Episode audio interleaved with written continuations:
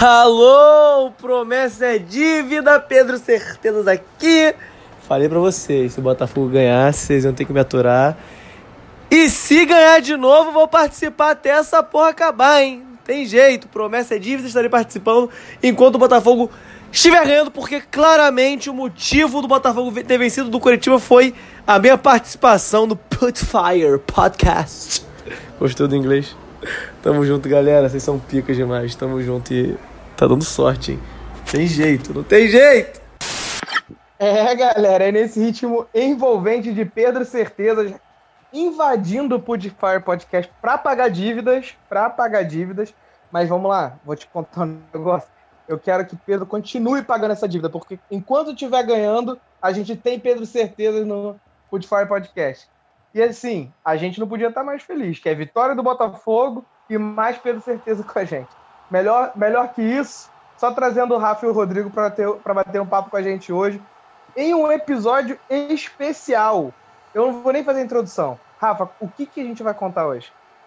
Fala galera, boa tarde, boa noite, bom dia. Hoje a gente vai falar de um, um, uma data, um ano, um período, um título que marcou a nossa, pelo menos a, a minha geração, marcou o Rodrigo também e vários outros botafoguenses, que foi o título brasileiro de 1995.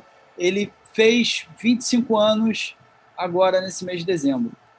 E para completar o time titular do Spotify Podcast, o segundo velho que viu esse título. Seus 30 anos. Eu lembro pouca coisa, né? Eu vou ficar aqui no máximo como mediador dessa conversa. Vem, coroa. Saudações, meus gloriosos e minhas gloriosas. É contigo. Eu estava aqui terminando terminando meu aquecimento porque estou um pouco sem ritmo de jogo, já que eu não participei do último, do último programa. Então, né, nessa idade, a gente precisa cuidar melhor do aquecimento e tal, para entrar melhor em campo e conquistar os três pontos, que é o que importa sempre. Mas nenhum comentário sobre a questão de você ser, você e o Rafa serem os velhos do, do grupo, porque vocês são, né? Não, cara, não, não, não é questão que nós, nós sejamos os velhos do grupo, é porque nós somos os privilegiados de termos acompanhado esse título, não em loco, porque não estávamos no, no estádio, mas, ao contrário de você, tivemos a felicidade de vivenciar esse título, de, de finalmente ver um título nacional chegar para o Botafogo. Tudo bem que depois a, a CBF homologou também a Taça Brasil, então somos bicampeões e não apenas campeões brasileiros. Mas vivenciar isso, cara, eu tenho certeza que para o Rafa foi mega especial e, porra, para mim também foi uma, um dos dias mais felizes da minha vida, sem sombra de dúvidas. Certamente a gente tem memórias melhores do que a do Diogo, que ele deve lembrar, tipo, da cueca de Botafogo que ele tinha, da carteirinha holográfica ali, sabe? A gente já tava lá, sabe, na cerveja, comemorando. A gente tava de, de, desde que tudo era mato, rapaz. Pô, é, cara. Pô, se bobear nessa mas, época, mas, nem Coca-Cola. Se bobear nessa vou... época, nem Coca-Cola tava liberada para mim. Acho que antes da gente contextualizar os detalhes daquele ano de 95, vale a gente contar um pouquinho do que, que aconteceu antes, né? O, o, como se desenrolou o Botafogo do início da década de 90 até chegar aquele período ali de 95, é, quem saiu como presidente, quem entrou, é, como que o Paulo Autuori caiu ali dentro, o Túlio chegou da onde, o que, que aconteceu ali 92, 93, 94, que culminou na, na, naquele título de 95 e naquela realidade, naquela atmosfera que a gente tinha em 95 no Botafogo. Então, o, talvez a década de 90 tenha sido a mais é, emblemática das últimas assim Botafogo em termos de conquistas, né? É, a gente quebrou o jejum em 89 e daí foi é, bicampeão carioca em 90 é, e os dois sobre a gestão do Emil Pinheiro, né? Que a gente sabe o, o as ligações que o Emil tinha, que foi ele foi é, dirigente e logo depois presidente do Botafogo, até aquele time de 92 que foi finalista do Campeonato Brasileiro, que fez uma campanha excelente, que tinha Valdeir, Carlos Alberto Dias. É, o Botafogo chegou na final do Brasileiro, perdeu para o Flamengo na final e depois daquele ano o Emil saiu do Botafogo. E como ele era o detentor da grana ali, ele levou praticamente o elenco inteiro embora. O Botafogo ficou meio que depenado e teve que se reestruturar ali. E tanto que no ano seguinte, ano de 93, foi um ano bem difícil para o Botafogo. O, a gente conquistou o título importantíssimo, que foi a Copa Comebol, que é equivalente à Sul-Americana, entendeu? Só que na época não era valorizada, porque na, naquela época a estrutura da Libertadores era diferente, consequentemente da Comebol também era diferente. Então os clubes davam importância à Libertadores, a Comebol era meio uma coisa, um torneio não importa. E o Botafogo foi mal no Campeonato Brasileiro de 93, mas conseguiu ir é, chegar na final da Comebol e conquistar a Comebol. Tipo, com um time extremamente é, descreditado, assim. Ninguém dava valor àquele time. E logo em 94, o Montenegro assumiu a presidência do, do Botafogo. O Montenegro ficou, assumiu ali é, pela primeira vez, de 94 a 96 ele ficou. Então ali começou a montagem da equipe que logo em 95 foi campeão brasileira. Por exemplo, o Túlio, ele chegou no Botafogo em 94, vindo do Sion da Suíça. Ele ficou uns anos jogando no Sion depois de, de, de aparecer no, no futebol no Goiás, ser artilheiro no Goiás e tudo foi vendido para o Sion, ficou um tempo no Sion e o Botafogo repatriou ele ali no início de 94. E já começou fazendo muito sucesso naquele ano, entendeu?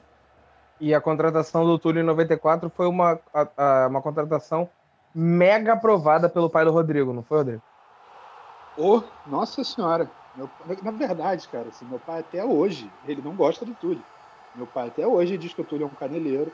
Ele acha um absurdo quando, quando qualquer pessoa coloca o Túlio na seleção dos maiores jogadores da história do Botafogo.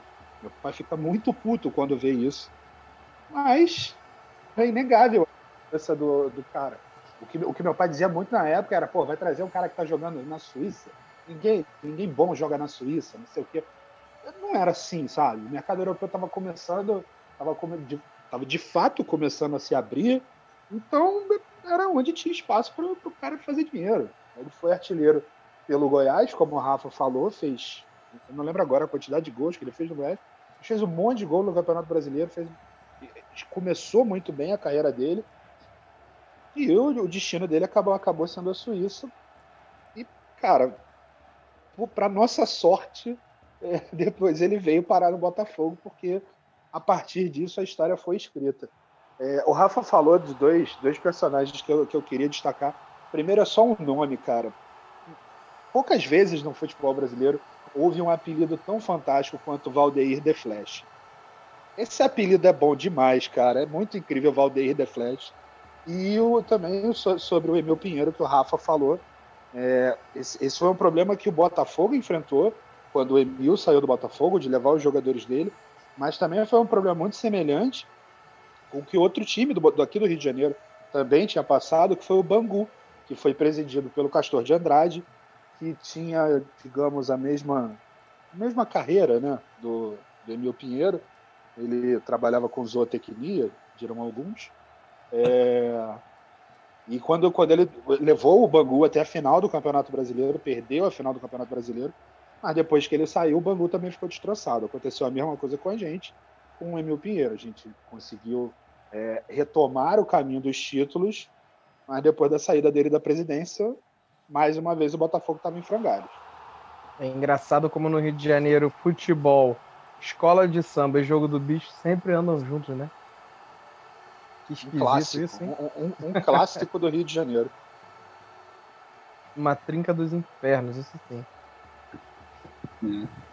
Cara, Agora, mas... outro, fato, outro fato importante que aconteceu no, no começo dos anos 90, um pouco antes do, do, do título de 95, é, que foi muito importante para a autoestima do botafoguense, foi a retomada do, do palacete de General Severiano.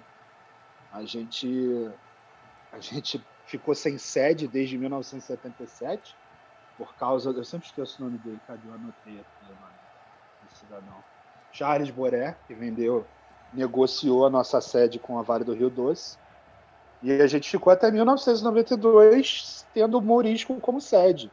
E aí, sim, em 92, quando o, a prefeitura tombou o palacete como patrimônio, não interessava mais para a Vale ter, o, ter aquele prédio, porque não ia poder fazer nada estruturalmente nele, né? E aí houve um acordo por Botafogo voltar para sua sede tradicional, o que foi extremamente importante. Pode, algumas pessoas podem dizer que não, que isso não influencia, mas aquilo ali é a história do Botafogo, sabe? Milton Santos treinou ali, Garrincha treinou ali, Didi treinou ali. O Botafogo não podia não, não ter aquela sede, não podia não usar aquele patrimônio histórico de fato do Rio de Janeiro do futebol mundial. Sim, exatamente. Durante um tempo, o próprio time voltou a treinar ali, né? É, que é assim, não, o time não precisa treinar ali, porque a gente sabe que a estrutura, de certa forma, não é da, das melhores para você ter um centro de treinamento, né? Tanto que quando o Botafogo é, começou a administrar o Newton Santos, começou a treinar lá. Mas só de ter aquele espaço como sede, sem falar que o Palacete é lindo, né? É mas lindo, preservando é a história com, e lembrando. É junto importante. com a sede do Vasco, junto com a sede do Fluminense, são as duas mais bonitas do Rio de Janeiro. É, é importante preservar aquilo. As três, pra... né? As três mais bonitas. Concordo. E assim, vou, vou, Desculpa, Rafa, te cortar aí também.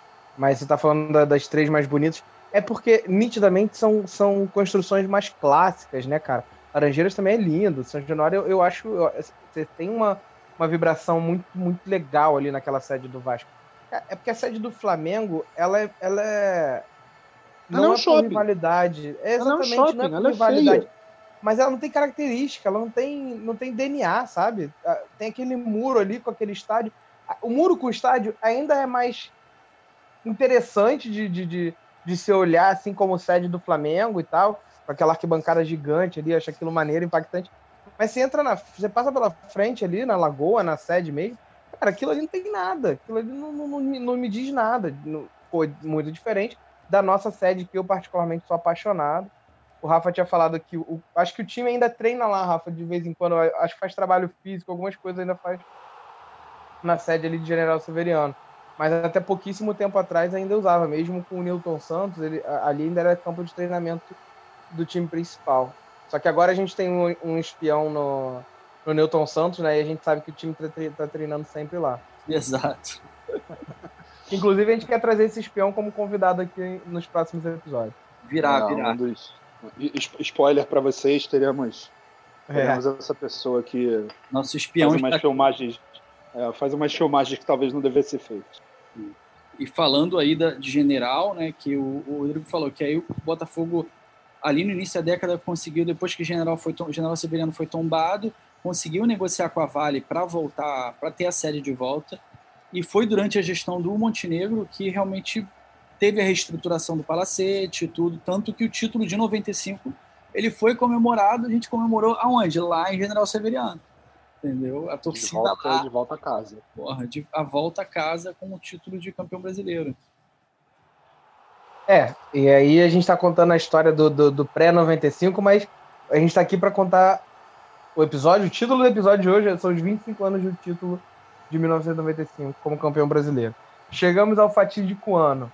O que, que a gente tem é, para destacar de tudo que aconteceu ali no início? como o campeonato era disputado, né? Isso vale lembrar porque, é, como a gente falou com o Pedro, a gente está até brincando é, com a minha geração também, é uma geração que está muito acostumada já nos pontos corridos, né? E ali em 95 a gente tinha uma outra configuração. Como que o campeonato era disputado ali naquela época e como ele se desenrolou chave a chave, rodada a rodada, né? Etapa por etapa, até a gente chegar ao título. Como é que foi esse passo a passo? É, a gente tem uma geração, a gente tem uma geração hoje que está muito acostumado com pontos corridos, doutrinou-se com o formato europeu de campeonato, né? Só que naquela até é, o início dos anos 2000, quando foram instaurados os pontos corridos, cara, praticamente cada ano o Campeonato Brasileiro tinha uma fórmula de disputa diferente. Era uma loucura. É o exemplo do que é o futebol brasileiro, né? Com essa desorganização toda. E o que ainda é o futebol, o Campeonato Carioca, por exemplo, que é uma zona. O campeonato eu ia falar isso. Se a, gente, se a gente fala do Campeonato Carioca hoje em dia, é. essa loucura que é, era, a gente falava exatamente a mesma coisa do Campeonato Brasileiro. Era, era uma zona. Você, exatamente. Você simplesmente não, terminava um campeonato, você não sabia como ia ser no ano seguinte. Você não sabia nem se ia ter rebaixamento, se ia ter acesso, não, era sempre uma zona. O campeonato de, de 95, ele teve 24 clubes. E os 24 clubes eles se dividiam em dois grupos. foi vale, vale lembrar que foi o primeiro campeonato que a vitória valia três pontos. Porque foi exatamente nesse período que a FIFA mudou a regra de pontuação.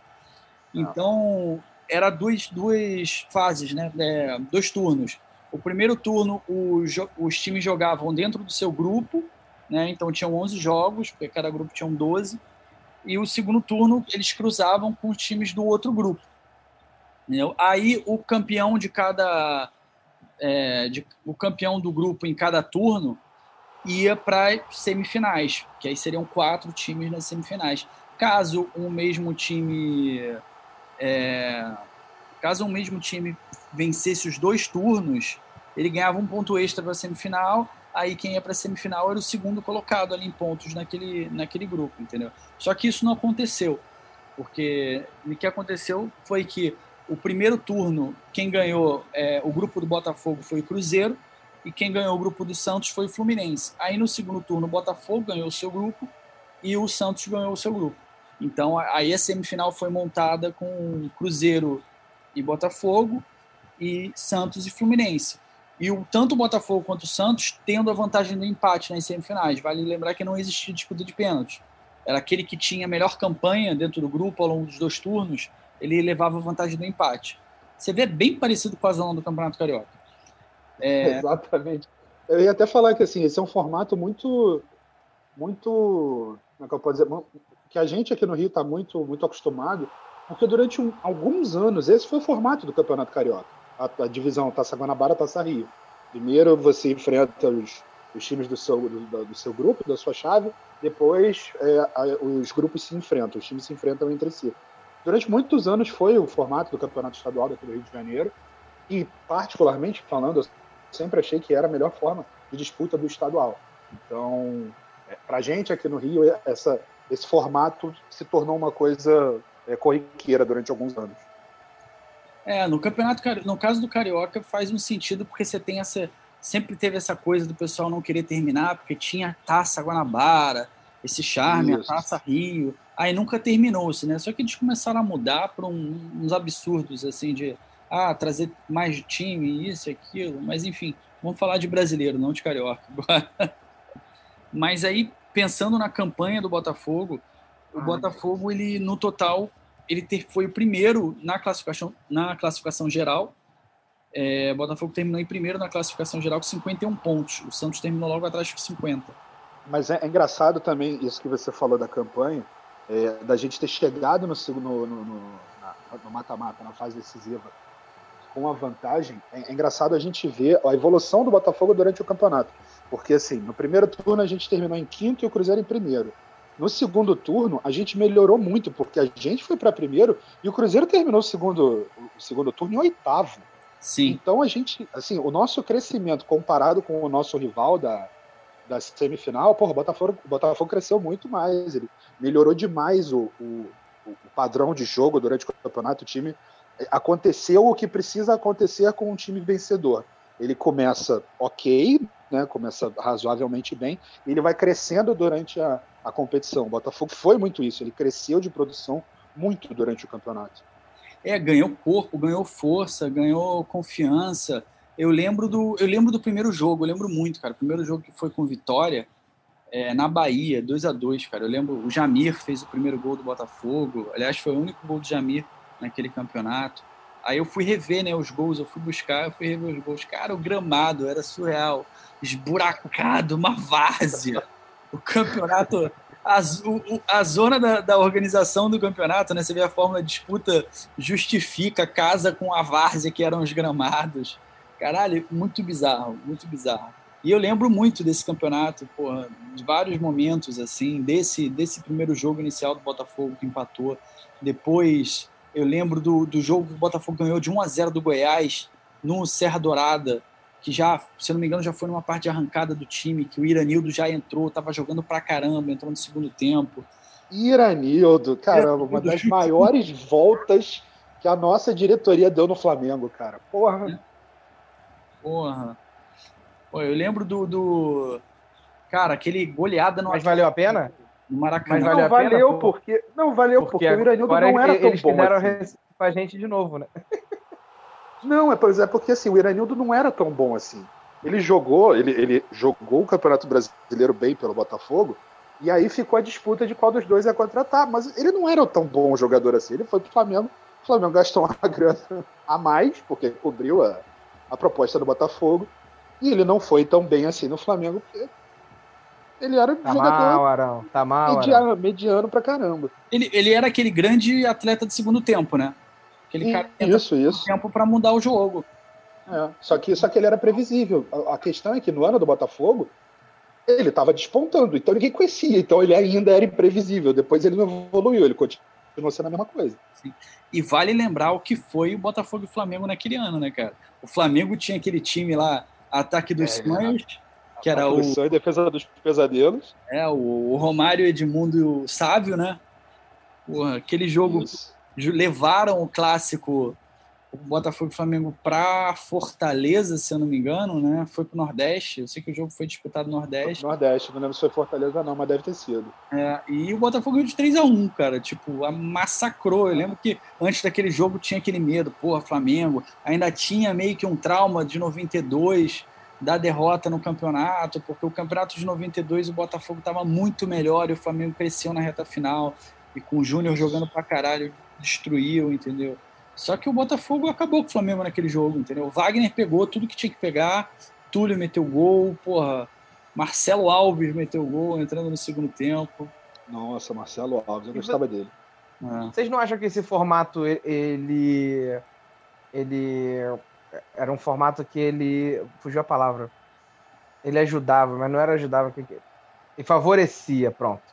Ele favorecia é, o o time do segundo turno? Porque, por exemplo, vocês falaram aí, ah, o Cruzeiro estava muito bem no primeiro turno e tal, o Botafogo ainda estava pegando, estava indo, estava tava acordando, né? Porque quem, quem acorda no segundo turno, ele vem com um gás muito maior para a etapa final do que quem garantiu a vaga ali no primeiro turno. Ou vocês não veem dessa forma? Cara, sim e não. Porque assim, é, você é. pensa no, se você pensa no pontos corridos, pontos corridos favorece aquele que cresce no final e acabou. Porque se o cara crescer no final e outro morrer no final, não tem nem chance de você ter uma sobrevida. Nesse formato, que era o formato meio que semelhante ao que tem nos Estados Unidos, os playoffs, né? É... Cara, você tem a chance do time que foi mal no primeiro, no segundo turno, foi bem no primeiro e mal no segundo, ele tem a chance de ir ali. Ele, tá, ele já está classificado e no final do segundo turno ele está vendo que ele tá, tem que melhorar começa a preservar os jogadores aqui ali, começa a fazer um trabalho já focado no mata-mata, entendeu? E, e, tem a chance de dar um, de reacender. Então, eu acho que tem esses dois lados aí, entendeu? Me convenceu, me convenceu.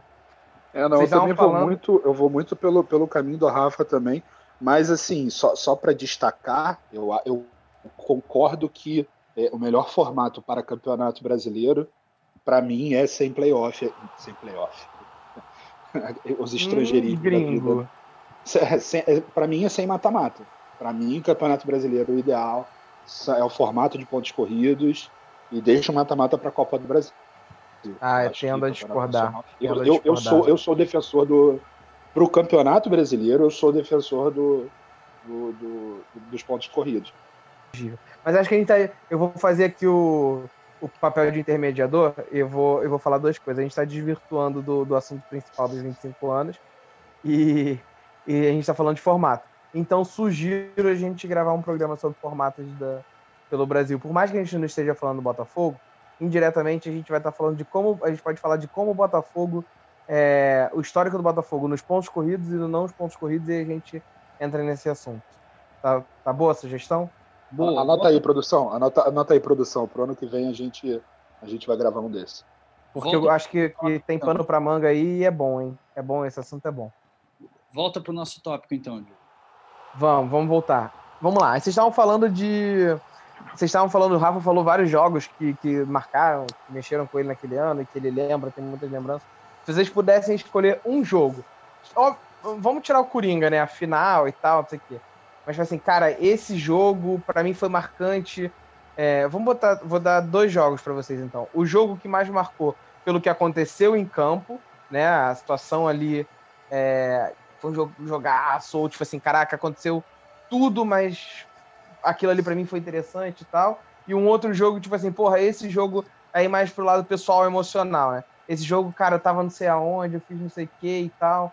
É, a, a, recordação emocional que vocês têm de algum jogo específico. Vai, dois jogos que vocês escolheram. Cara, para mim foi o, o Botafogo Atlético no, no Maracanã, que o Botafogo ganhou de goleada. Eu tava naquele jogo e eu tava com meu pai. E a gente vinha de uma, de uma maré, assim, na verdade, eu vi os jogos com meu pai no Campeonato Brasileiro de 92, os jogos que a gente foi no Maracanã, o Botafogo perdeu, entendeu? É, principalmente da final, né? A gente viu o primeiro jogo da final contra o Flamengo. Então tinha uma coisa meio da gente, cara, não vamos a jogo não, que a gente é pé frio. E, cara, aquele jogo o Botafogo ganhou bem, ganhou de goleada, entendeu? Com gol do Gonçalves, se não me engano, teve um gol do Gonçalves de cabeça. Então foi meio que um, lavou a alma e você viu, caralho, porra, esse time tá bom, porra, nada, nada, não tem, não tem coisa ruim no meio, entendeu, cara? A gente que achava que era pé frio aqui, eu e meu pai juntos no estádio, a gente foi lá e ganhou, entendeu?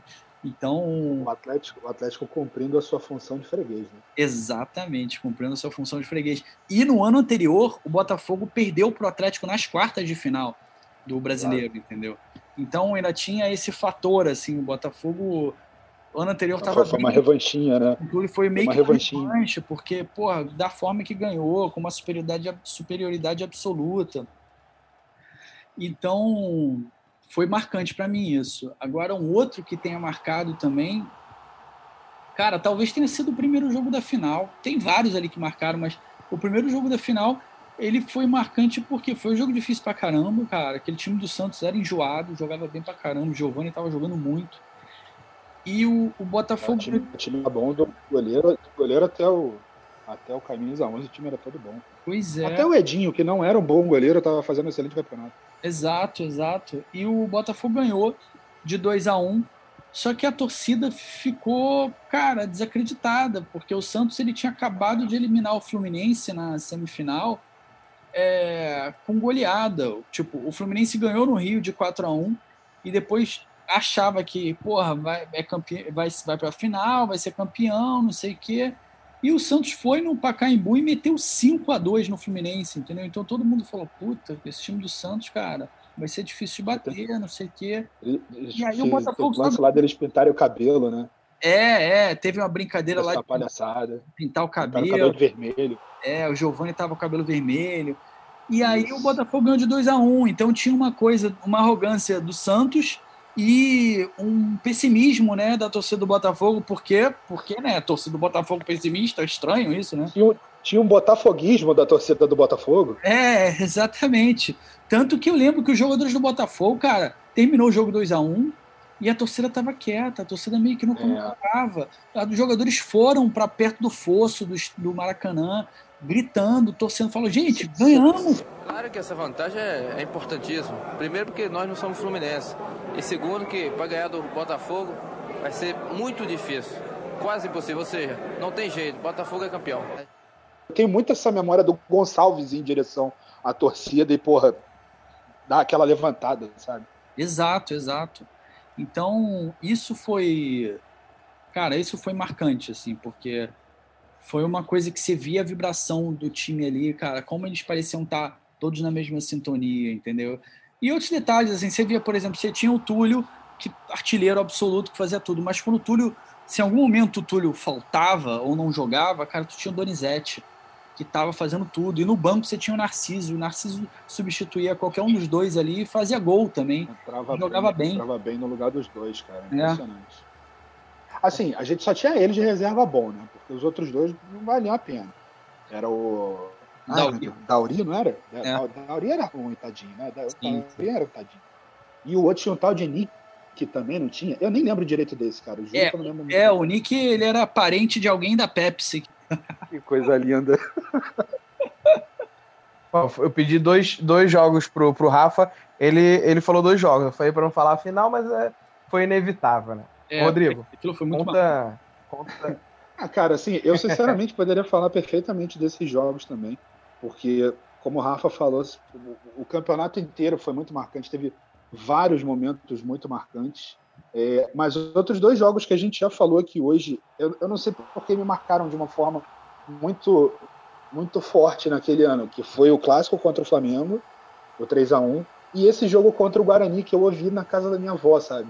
Eu não sei, eu, pelo fato de eu estar na casa da minha avó, meu avô não, não curtia futebol, então eu lembro de eu, de eu pegar rádio lá e sintonizar na Rádio Globo para ouvir e tal. Esses dois jogos me marcaram demais, cara, porque é, é, são, são duas lembranças muito fortes que eu tenho de 1995.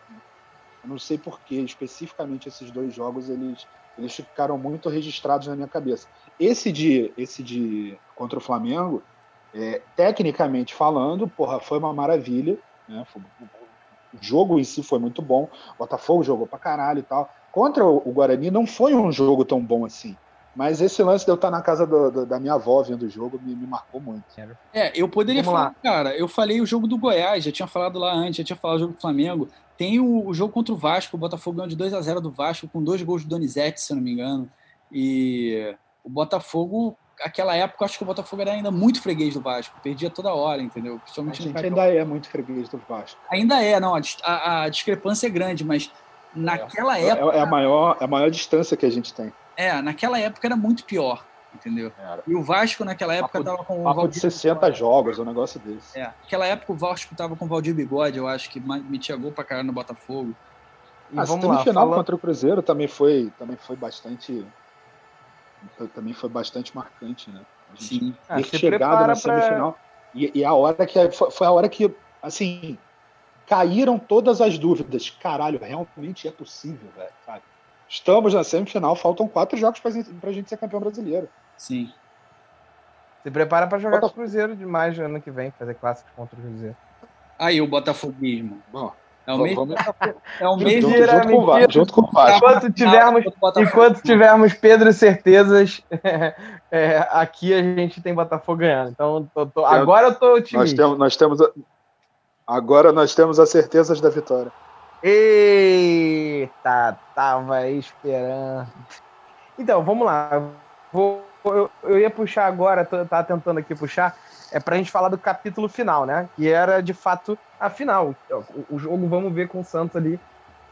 Queria que vocês contassem um pouquinho o sentimento de vocês naquele momento, é, como foi esse jogo, o que, que aconteceu em torno desse jogo. E aí eu acho que vale a pena começar contando como que o Autori caiu em 95 no Botafogo. Como o Autori caiu no bom sentido, né? Que foi assumindo o clube. Caiu, caiu como uma luva, né? É. é. O Autuori, ele, assim como o time, ele era alguém completamente desacreditado ali, porque ninguém conhecia Paulo Autuori. O Autuori tinha 39 anos, ele vinha de passar, sei lá... Começando a carreira. É, ele tinha passado 10 anos em Portugal e Cara, ele assumiu o Botafogo o Jair, depois de Jair Pereira. Jair Pereira foi técnico do Botafogo no Carioca. Veio o Autuário para o brasileiro e ele já ninguém conhecia muito bem, elenco não conhecia. O Botafogo passava por muita dificuldade, treinava no Caio Martins, o campo do Caio Martins era ruim, teve passou por, por reforma naquele tempo, naquela, naquele ano. Só que o autor se provou ser um cara conhecedor tático, assim, estudioso de tática já naquela época, entendeu? E ele, ele tinha uma coisa que ele queria provar, ele dizia, né? Ele disse que ele queria provar que ele, que ele era capaz e que ele tinha valor e quem ele era. Então, acho que foi uma união ali dele com o elenco e de todos encaixarem a mesma sintonia e objetivo de, de provarem as próprias capacidades, né? É, o, o Autori é engraçado que assim, a mesma coisa que meu pai fala do, do Túlio, ele fala do Autori também. O pai também detestava o Autori. Meu pai é o botafoguense clássico dos anos 60 e 70, que vivia no Maracanã e viu alguns dos melhores times da história do Botafogo, só que ele não superou isso. Ele, ele, ele, ainda, fala, ele ainda vive muito essa nostalgia botafoguense dos anos 60 e 70. Ele está na, na é, eterna abstinência, né? É... Isso, isso. E, e assim, uma coisa que eu, foi a primeira vez que eu percebi no futebol nessa época, e aí depois eu vi que era uma coisa que acontecia com frequência, sobretudo no futebol brasileiro, é uma coisa que tem mudado de, de pouco tempo para cá, que é o fato de que o treinador ele tinha que ser ou um ex-jogador, né, porque aí porra, é o cara da bola, ele conhece tudo dali, ou então ele tinha que ser um cara velho. O Autori tinha só 39 anos. Então eu lembro de muita gente falar, e eu lembro do meu pai falando: um cara de 39 anos não pode ter experiência para comandar o Botafogo no Campeonato Brasileiro. E foi a primeira vez que eu vi esse negócio de idade, sabe? Pô, não, o cara é novo. Ele não, não entende ainda do futebol, ele não tem a vivência, não sei o quê. Porra, foda-se que o cara é novo, o cara chegou com boas ideias. E, e deu certo, realmente. Como o Rafa falou, mais uma vez a gente estava falando, estava passando por um momento de transição, um momento de turbulência, o treino lá em Caio Martins, né? Caio Martins era aquela coisa, primeiro que é longe, né? Para a galera sair todo dia do Rio para Niterói, voltar e tal, trânsito, ponte, essa coisa toda, porra, não é tão próximo assim.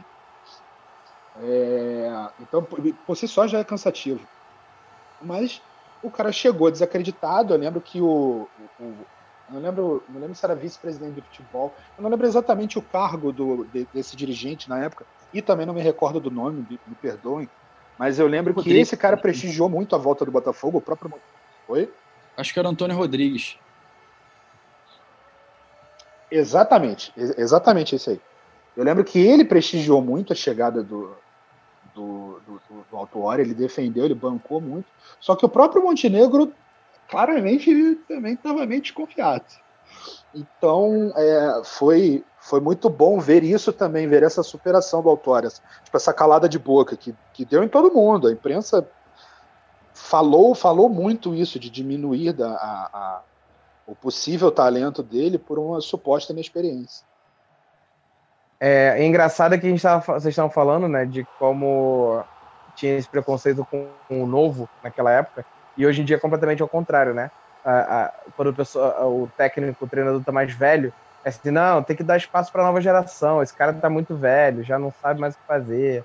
O próprio Autuori foi questionado nessa última volta dele ao Botafogo, né?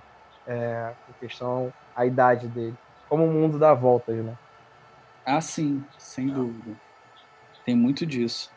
Mas aí, respondendo a outra coisa que você perguntou sobre o, jogo em si da final, né? Os dois jogos da final. Cara, o primeiro jogo ficou muito marcado por aquilo que eu já falei, assim, é, que foi sobre a torcida, o botafoguismo da torcida do Botafogo no final, entendeu?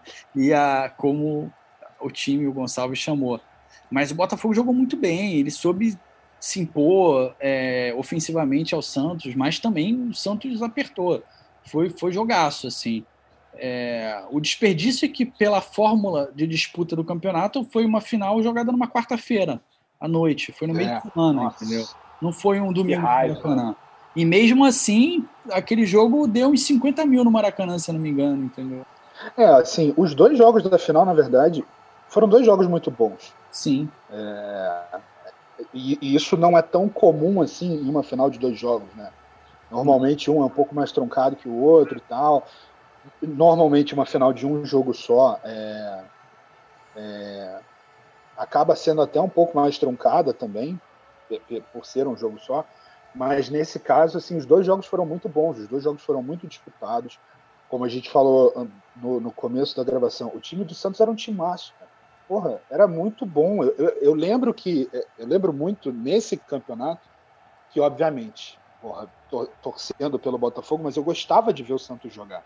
Era um time muito, muito agradável de ver jogar. Pô, o Giovanni jogava muita bola. O Giovanni jogava bola demais. O Jameli nesse campeonato jogou pra caceta. Porra, todo, todo mundo no Santos estava jogando bem. Então foram dois jogos decisivos muito bons, cara. Foi uma final, assim, foi uma final muito digna de campeonato brasileiro e foi uma final muito digna da grandeza de Botafogo e Santos, que são os dois times mais importantes da história do futebol brasileiro. Foi realmente uma final digna dos dois. Sim, e a torcida, a torcida fala, a torcida do Santos reclama, né, do gol do Túlio no segundo jogo que estava impedido. Só que, pô, o gol do Santos também foi legal, né? Também teve uma mão na bola ali Sim. do jogador do Santos no lance e o jogo seguiu, né? Então a gente está no 0 a 0 que também era um resultado pra gente. E lembrar que o Donizete jogou ah, e... com a perna ferrada e jogou pra caramba também. Boa. E vem cá, e, e o jogo em si foi. Como eu já falei 20 vezes, né? Minha lembrança de, de exatas de 95, tirando o que eu vi depois, foi a carteira holográfica que eu ganhei e a camisa da Sevenat. Ponto. Não tem tantas lembranças. Foi um jogo pegado. O que, que vocês lembram da emoção assistindo ao vivo aquele jogo ali, aquela final? Cara, foi um jogo bem disputado, e mas a surpresa foi que o Botafogo começou mais é, em cima, né? Começou melhor até. Tanto que fez o, o, primeiro gol. logo de cara, assim, foi logo no começo do Botafogo, entendeu? Então já ficou aquela coisa, a gente imaginou que o Santos fosse chegar partindo para cima e já fosse encurralar o Botafogo e atacou e tudo, só que o Botafogo conseguiu já meter o gol, 1 a 0 que já mudou, eu acho, que o, que o jogo de uma certa forma, entendeu? E a pressão do Santos ficou muito maior, tanto que o segundo tempo foi uma loucura com o Wagner pegando tudo, principalmente depois que o Santos fez o gol. O Wagner, eu acho que eu nunca vi o cara pegar tanto ali, tipo, baixou, baixou o santo ali, baixou o manga ali no Wagner. Baixou o manga com força. Foi a melhor atuação da carreira dele, disparado, muito disparado. Aquele campeonato todo dele foi muito bom. E como é que foi a reação da imprensa né, após título Botafogo? É porque a gente sofre muito com, com o que a gente conhece como Flapress. É, a gente não, né? A maior parte da, dos times cariocas do Brasil e fora, fora do Rio a gente tem outras praias aí que favorecem outros times. Mas como é que foi a reação da imprensa? O quanto, o quanto que a gente foi valorizado ou reconhecido por esse título na época? Cara, eu vou ser honesto. É, foi valorizado, sim, eu acho. Não, fala, Rodrigo. Vai, vai, vai, fala. Eu, eu, eu acho que foi valorizado, sim. Pós-título, eu acho que foi valorizado. Eu acho que não foi valorizado pré-título. Chegando lá mais perto do final, é, na imprensa carioca, é, começou a dar uma atenção de fato especial, porque era o time do Rio de Janeiro indo disputar o título. É, só que a imprensa no geral do, no Brasil não, não, não, enchia tanta bola, não. Quem tinha bola muito mais cheia era o Santos. Quem, quem, era colocado como o time que vai ser campeão era o Santos. E a gente. Agora quem dá bola é o Santos. Mas. Pois é, mas não deu. Tomou. É, cara, eu, eu vou confessar que eu não lembro do que a imprensa. A imprensa babava ovo do Santos pra caramba, né? Como sempre faz é, contra o Botafogo. Mas, cara, eu tava tão focado na comemorar o título que eu meio que, cara, peguei no jornal o pôster do Botafogo campeão, colei na parede, sabe? Meio que dane-se, porra. Caguei pra imprensa. Então, como é que foi esse pós-título para vocês ali naquele ano de 95? Jovens garotos, como que vocês, o que vocês lembram da comemoração? Desse sentimento ali naquele momento? Esse sentimento que ninguém entende. Cara, ah, era muito uma época de ah. colégio, de você ser zoado o tempo todo pelo flamenguista e aquele ano poder esfregar na cara daqueles flamenguistas que tinham, tinham ataque dos sonhos, né? E ficava o tempo todo fazendo funkzinho com ataque dos sonhos, isso e aquilo.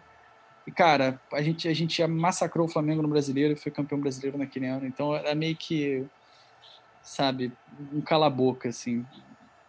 Sabe? Os torcedores, pelo menos na minha escola, entendeu? Eu era, acho que, o único botafoguense na minha sala, é, no colégio. Então era uma coisa era tão opressor aquele ambiente de flamenguista que, cara, rolava uma certa, um, um certo medo de, de ir com camisa Botafogo, entendeu? É... é isso que eu ia perguntar. Você, ia a, você foi depois com a camisa claro, do mousepad da Seven Up por, por baixo do uniforme? Da mousepad da Seven Up, porra, todo. é, eu, eu, eu acho que para mim só não foi tão forte, porque a final foi 17 de dezembro. Então já era férias. É, e assim, eu, eu, eu tava 95, eu tinha. Então, peraí, Rodrigo, você trouxe uma informação importante. Quer dizer então que o Rafael naquele ano ficou de recuperação? não, não, não fiquei de recuperação, não. Nunca fiquei de recuperação no colégio. Sensacional. Mas enfim, eu tinha 13 anos, eu acho. É... E assim, nas férias eu não encontrava muito com a galera da escola.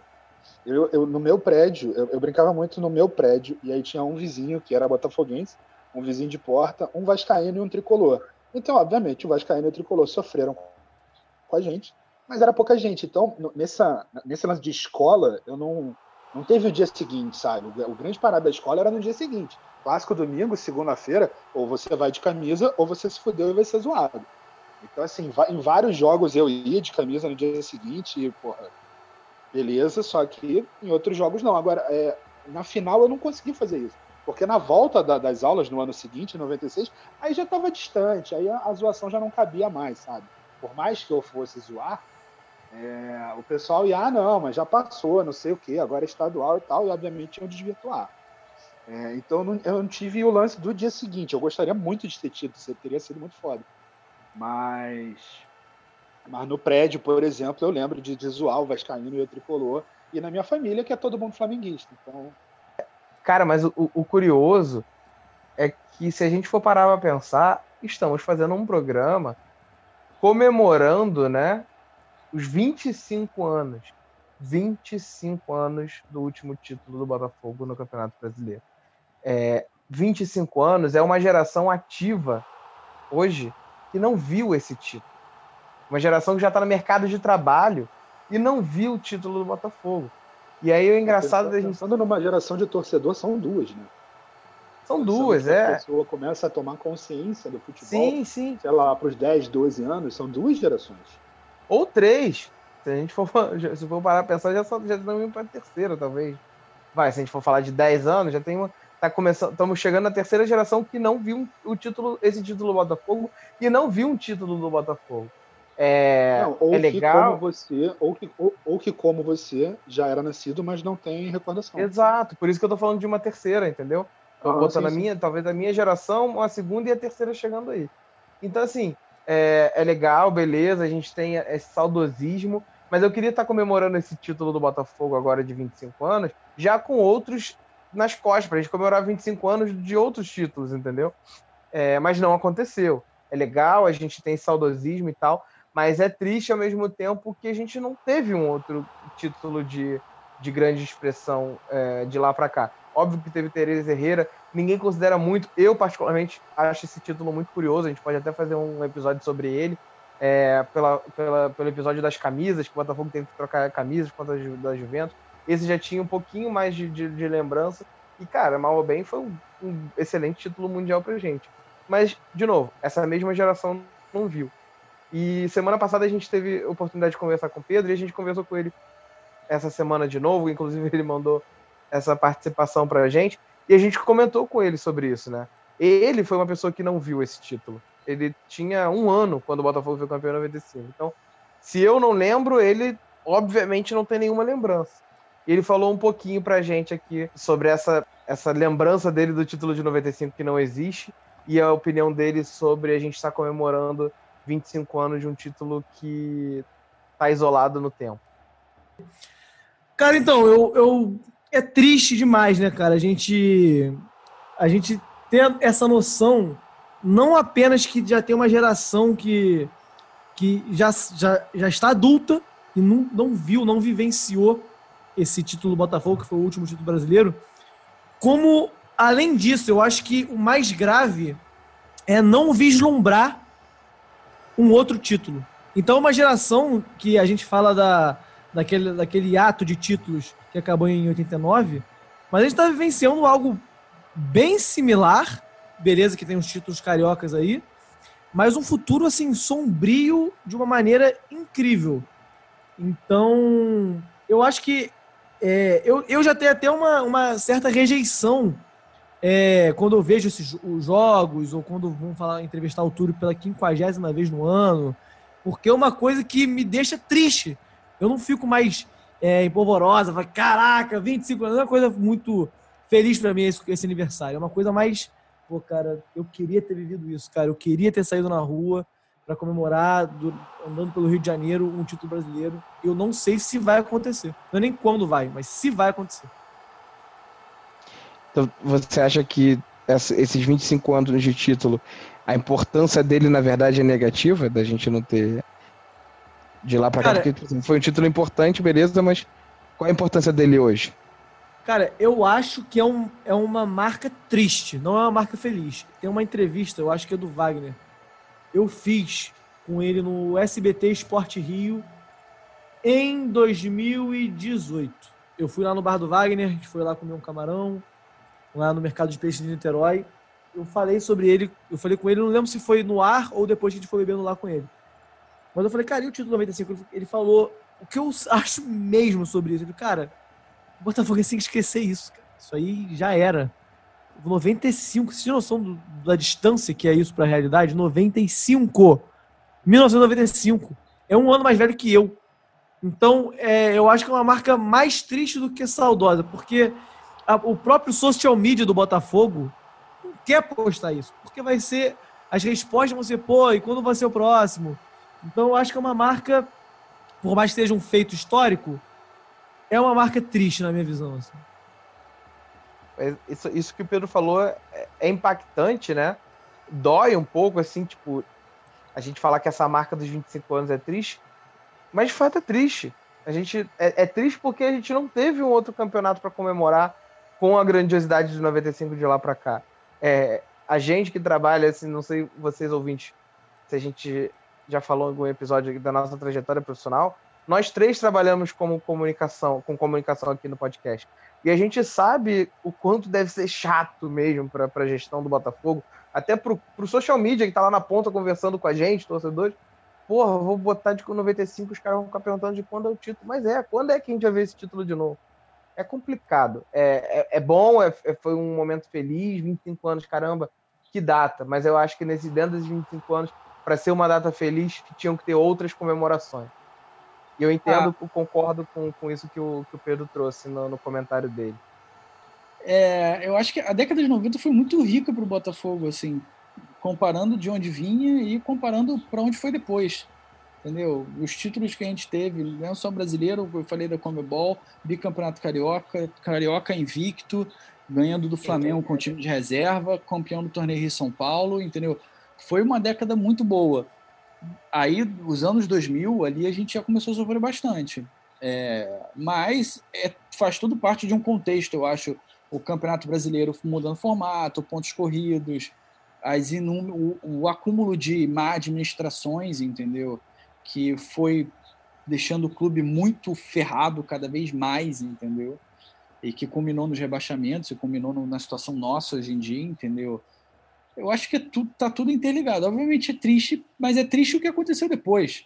Entendeu? Não é triste a gente lembrar do título. É triste, ok, que a gente só tem esse título para lembrar.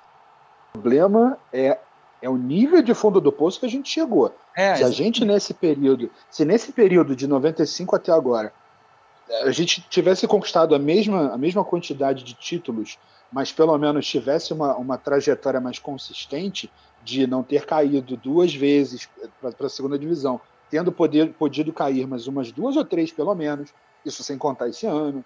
É, se a gente tivesse, sei lá, beliscado participações na Libertadores com maior frequência, tivesse ido melhor numa Sul-Americana com uma, uma maior com uma maior frequência, chegar até uma final, alguma coisa assim. Se, se a nossa se, se a nossa realidade não fosse tão lá embaixo e fosse uma coisa, sei lá, décimo, décimo de tabela do brasileiro até quinto, mais ou menos, nesse período, é, eu acho que esse título de 95 seria comemorado de uma forma muito menos amarga. O problema é que a gente se acostumou, não, não é só o, o, se acostumou a não vencer, mas a gente se acostumou a estar lá embaixo pra caralho, que é o, que é o pior dos cenários possíveis. É, e pra é, então eu, eu acho isso. Se a gente tivesse uma, uma tivesse sido mais regular e não se afundado tanto nesse período tantas vezes, esse título ele não ia ter esse gosto amargo. Eu entendo isso que o Pedro quis dizer, mas ao mesmo tempo eu também acho que sim, tem que valorizar, porque uma das coisas que é, mantém o futebol como é é a sua história, a sua tradição. E para complementar, só fechando, eu acho que não é só o título que falta, né? Se você pensar, e a gente já falou isso em outros episódios, ídolo, né? E é ídolo que passa aquela confiança para a torcida. Que a gente teve uhum. Túlio naquele ano, que é um cara que a gente nunca teve igual, que talvez um, sabe, que faz falta ter um cara como era o Túlio, não só de goleador, mas de confiança, de chegar na frente e falar, porra, Túlio vai fazer gol hoje, tudo isso Botafogo tem que confiar. E, e o louco abriu. Ponto. Bom, para terminar para cima e terminar como um programa comemorativo, eu vou fazer o seguinte: eu vou ler os números do Botafogo campeão de 95, e recitar a nossa escalação daquele time que trouxe o nosso último e saudoso título brasileiro. Beleza? Rodrigo, Rafa, acho que vou pedir para o editor tocar o hino logo após dessa recitação, então vou deixar vocês se despedirem. Vou me despedir também e começo a recitar os números mágicos e os nomes que ficaram cravados na história do Botafogo. Valeu, gente. Boa noite, boa tarde, bom dia. Abraço, até a próxima. É isso aí, gente. Valeu. Pô, foi, foi muito bom relembrar esse título, cara. Por mais que no final a gente tenha falado dessa forma, mas É muito bom falar do título de 95, sim, cara. É, é bom demais. E, porra, é, é muito inesquecível. Valeu, gente. Um abraço. Feliz Natal, feliz Ano Novo. Natal já foi, né? É que a gente está gravando no Natal, então Feliz Natal. Boa. É isso, galera. Eu vou recitar aqui para vocês e encerrar mais um episódio do Putfire. É, o último do ano de 2020, um ano tão sacrificado para todos nós, né? não, só como, não só pelo Botafogo, que a gente ainda tem esperanças, mas um ano muito difícil que 2021 venha como um ano melhor para o Botafogo e para todo, todos nós como sociedade. Beleza? Vamos nessa. Fiquem com, essa, com, essa, com esses números saudosos e esses nomes maravilhosos. Bom, o Botafogo de 95 ele termina em primeiro lugar com 51 pontos, 27 jogos jogados, 14 vitórias, 9 empates, 4 derrotas e 46 gols. Tendo como artilheiro daquele ano Túlio Maravilha com 23 gols. A escalação, o time que, fez, que foi campeão em 1995 tinha Wagner e Carlão no gol. Na defesa, Wilson Goiano, Wilson Gotardo, Gonçalves, André Silva, Wilson Mineiro, Eliomar, Groto, Márcio Teodoro, Guto e Alemão. No meio, Leandro Ávila, Jamir Beto, Sérgio Manuel, Moisés, Cláudio Iranildo, Marcelo Alves e Julinho. Fechando no ataque, Túlio, Donizete, Narcísio, Dauri e Nick. É Dauri ou Dauri? Dauri. Dauri. Você Dauri. Vê, vê como a pessoa não viveu a época, né? Não vivi. Pois é. e como técnico, claro, Paulo Atuori. Esse foi o Botafogo campeão de 1995, completando 25 anos e que venham mais títulos. Beto vem na marcação, a bola é do Botafogo, gira para frente Jamir, vai erguer o braço, acabou! Acabou no Pacaembu! A festa do Botafogo é sua, Túlio! É da estrela solitária de General Severiano. O Botafogo finalmente consegue o seu título brasileiro. O Santos pressionou, o Santos foi para cima. O Botafogo teve 11 valentes em campo. Abriu o placar, tomou o gol aos dois do segundo tempo. Segurou o resultado. Comemoram os jogadores do Botafogo. Seria alvinegro de qualquer maneira o título, mas tem o caminho do Rio de Janeiro. Tem o caminho de General Severiano. Wagner, que foi um herói do Botafogo no jogo. Veja a grama de sua área. A festa do Botafogo. O Botafogo tem a melhor campanha. Vai a 51 pontos contra 50 do Santos. Santos justamente faz a festa da casa do adversário. Botafogo, Botafogo, o fogão é campeão. Botafogo, Botafogo.